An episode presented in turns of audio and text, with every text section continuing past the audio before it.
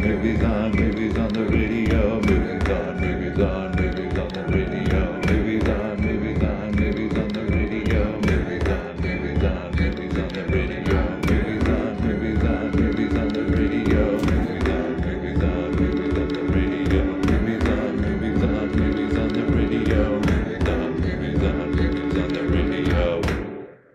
Welcome to Movies on the Radio. With me today is Connor Gaston. Connor is an award winning writer, director, and filmmaker whose credits include The Cameraman 1 and 2, Encore, Godhead, Bardo Light, and his feature length film, The Devout.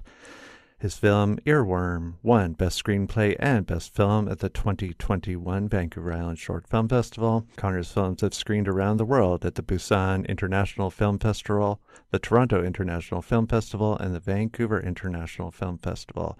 His film, Year of the Tortoise, closes out the show during program two of the Vancouver Island Short Film Festival this April 22nd. Welcome, Connor. Hi, thanks for having me. Thanks for joining us. The Yoruba of Nigeria and Benin identify the tortoise as a trickster, and in Chinese culture, a tortoise helped Panku create the world. In Hinduism, Akupara is a tortoise who carries the world on his back, upholding the earth and the sea. What drew you to bring a tortoise into your film, The Year of the Tortoise? What uh, what inspired you, and what stories from around the world uh, inspired you to choose a tortoise for your film? I wish I had a a, a good answer. It was just practicality. Um, originally, it was a turtle, and I should say that we uh, this is a very much a student film. We shot this uh, as part of a class that I teach at the University of Victoria, and it was a alum uh, alumnus script that was selected to to shoot. And originally, it was yeah, Year of the Turtle, but we had some tortoise connections in the class, uh, luckily. And I don't know anything about turtles or tortoises, but I was told that a tortoise would be much easier to work with. Just yeah, practicality. We switched it to a tortoise. Do you think turtles have a reputation at being difficult in film? Like that turtles are difficult to work with? That's kind of a throwaway question, but I'm just curious about why uh, a tortoise might be easier to work with than a turtle. Uh, yeah, getting them to walk in a straight line is actually quite easy, especially when you have ample amounts of watermelon and strawberries to lure them. But yeah, it was mostly that we actually had a tortoise uh, ready to go, as opposed to trying to find a turtle. You've been called, uh, or you've defined yourself as an agnostic or secular Buddhist. And while many films with religious components see it as an opportunity to include supernatural and mythological elements, your films uh, focus more on the humanist and naturalist stories that exist within uh, religion and and culture what are the challenges of incorporating the practicalities of religion into film and culture into film in that context when I think audiences have been trained uh, to look for supernatural or mythological components in films that incorporate religion? I mean, it's a good question. Uh, I know that's on my Wikipedia, which I didn't write, and I don't know why whoever wrote that. Uh, but I, I mean, I guess it makes sense. I'm not particularly drawn towards religion in film. It's mostly just born out of um, what creates the best drama, depending on the story. Like, for instance, The Devout, uh, my feature film, which is about a, a man who starts to believe that his his dying daughter is a reincarnated astronaut who was on the Apollo 1 space mission. And for to maximize conflict, making him a devout Christian just made sense. The, when he has a crisis of faith, if he's agnostic or or secular, there's no story, there's no conflict. But yeah, I'm not particularly drawn towards uh, certainly not Christianity uh, in film. Buddhist themes to be seem to be a little less explored in general, so that I guess attracts me. And also, I was I was raised a, a Buddhist. My my parents met during a vow of silence in Boulder, Colorado. They asked me about my past life when I just learned to, to talk, and I apparently spoke about how I fell off a roof my name was Peter. Uh, so I guess just kind of being brought up with Buddhist kind of philosophies and psychologies um, in my life uh, just informs my work in that in that way. So religion is a source of conflict eh, for you in films. It sounds like like you see religion or opportunities to incorporate religious aspects as as a place to build tension and to create uh, drama within films uh, that works particularly well for you. Is that Well, just just for the devout, just because okay? I was interested in exploring this idea of of past lives. Sure. Um, and so that for that it made sense, but not in, in general. I don't I don't I don't operate on that way at all. It just depends on from script to script. You went from making a number of short films, and then you made The Devout, which is a feature film, which which did uh, which did well, and now you're back to short films. So, what has that experience been like for you? Is there is there a place that you find has more comfort for you, or that you find eh, fits better for the types of stories that you're interested in telling? I mean, outside of the complexities of making a feature film over making a short film. So, obviously, when you're making a feature, it's more expensive, it's a longer and larger scope. So, outside of that, is there anything that draws you to the short film f- format over uh, longer feature films or anything that works better for you in terms of storytelling? Well, making these short films isn't necessarily by choice. Uh, I'm dying to shoot my second feature. We've just applied to Telefilm, and so fingers crossed we'll get the funding. It's true that you can explore different things in, in shorts. You're not as beholden to the box office. You know, um, ideally your your feature film makes money or does well, at least festival wise, so you can trigger the next round of funding and, and continue to, to work in the the long form format. Uh, short films are just a I, I really believe if you want to be a better filmmaker, you make films. And so when I was younger, I promised myself, I made a promise to myself that I'd shoot a short film every year, no matter what, if I had money or not. So it's it's purely to c- continue to flex that muscle of directing, pr- producing a movie. Uh, that's why I kind of continue shooting shorts. But yeah, I, guess you can explore explore more things. Um, especially structurally. Feature films, I think, are beholden to a three act structure. They really benefit from one. Uh, in a short film, you can kind of get away from that a bit more. But yeah, mostly it's out of necessity to continue to just to continue to work. So, you're a sessional instructor at the University of Victoria. Your students think very highly of you on Rate My Prof. You score five, which is uh, pretty difficult to get. One of your students says Connor was one of the few professors I've had that I feel genuinely cares about students' mental health what's the secret to being a good educator of students? Not certainly not all all professors would be reviewed so well. So in your mind, what what makes you a good teacher and how do you find a balance between challenging and pushing your students, which is always uh, very important as well, and and balancing and and caring for them to help them become better filmmakers and writers?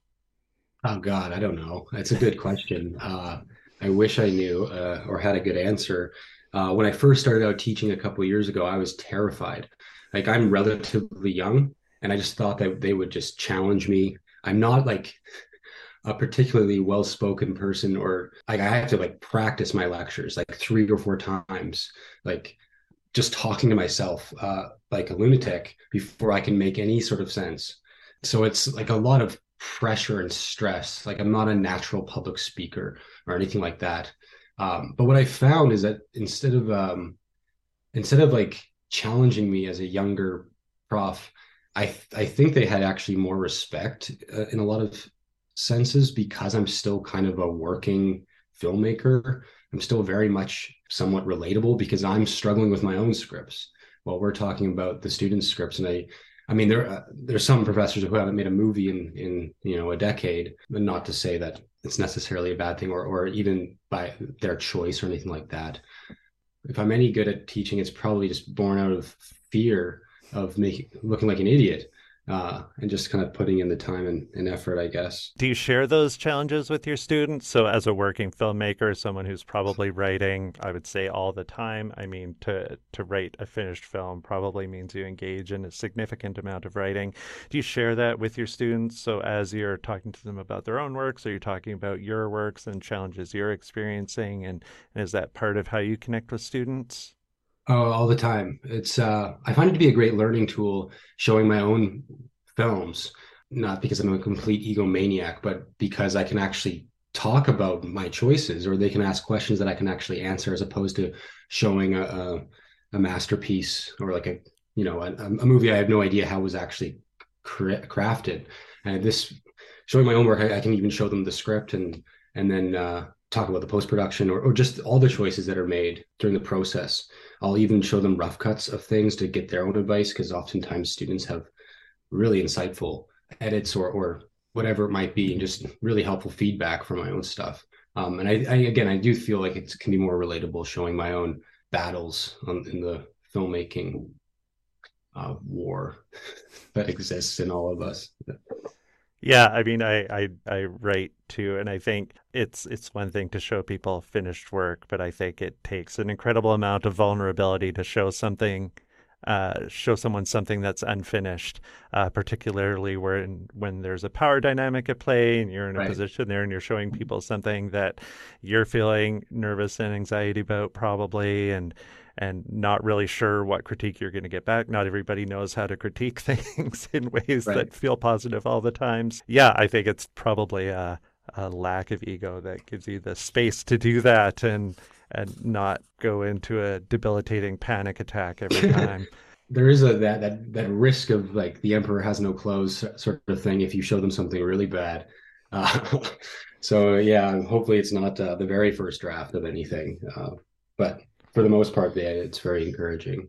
Have you have you ever shared a rough cut with anybody and then regretted doing it? Like, is that something that's that's happened? Not regretted it in the sense that you know you beat yourself up, but uh, that showed them something in a state that wasn't that wasn't prepared or wasn't ready, and just sort of that changed the way you uh, shared things with people, or has it been?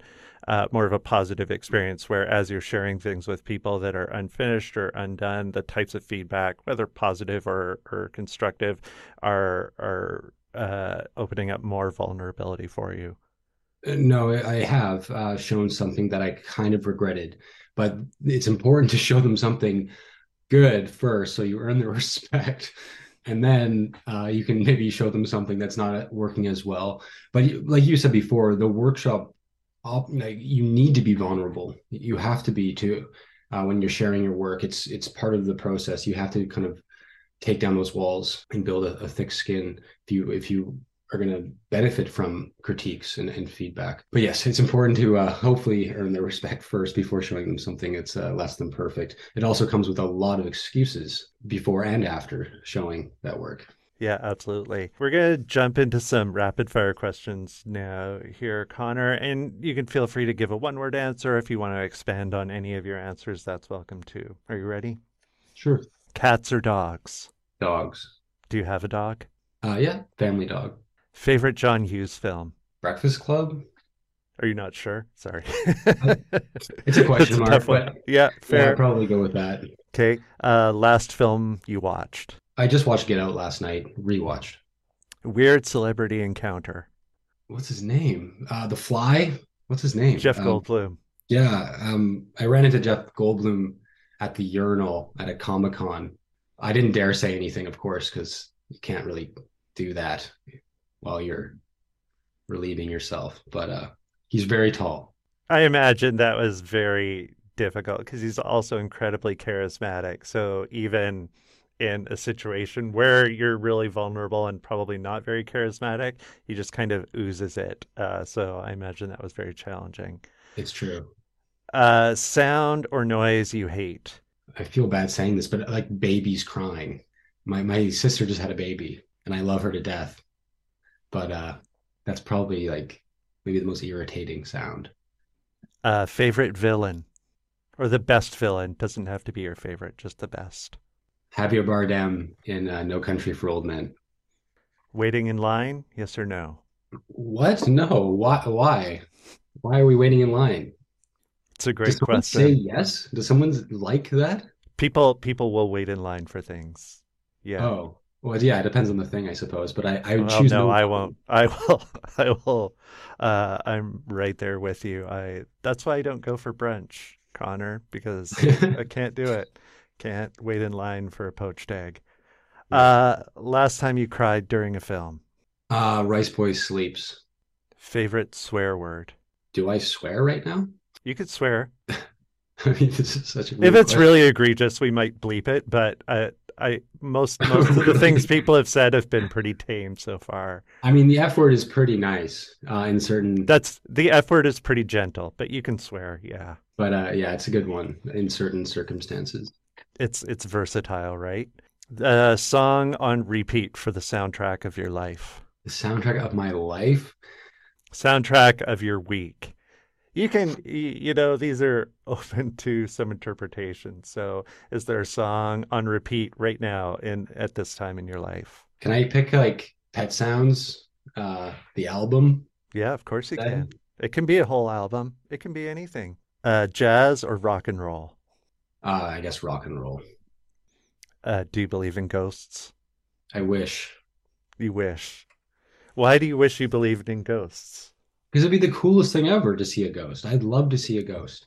Do you, would you need to believe? Would you need to see one to believe in them? Seeing is believing for me. Yeah, I try not to believe in something I, ha- I can't experience uh, firsthand. Um, but I love the idea of ghosts. I wish so badly. Well, Connor, I want to thank you so much for your time today. Uh, they say that those that can do and those that can't teach, but you've proved them all wrong. You're both teaching and shaping the filmmakers of the future, uh, and you're continuing to make incredible films. Connor's film, The Year of the Tortoise, closes out the show during program two of the Vancouver Island Short Film Festival on April 21st and 22nd. Uh, you can purchase tickets for the festival by going to visff.com and you can purchase shows for the individual programs. Or I think you should just purchase a pass for the entire program. There's a lot of tremendous films uh, and a lot of great filmmakers who are going to be there. Uh, are you going to be able to come up to the festival, Connor? Yes, I'll be there. Great. And is there anything you'd like to share with the people who are listening to this? Thanks for listening. Support lo- local film. Uh, hope to see you all at the festival. Great. Well, thank you so much, Connor. I appreciate Thanks, your Sean. time. Yeah, Okay, anytime. thanks. Movies on the Radio is produced by Sean Enns and Zoe Heath. Engineered by Zoe Heath. Produced for the Vancouver Island Short Film Festival. Learn more and purchase tickets at visff.com.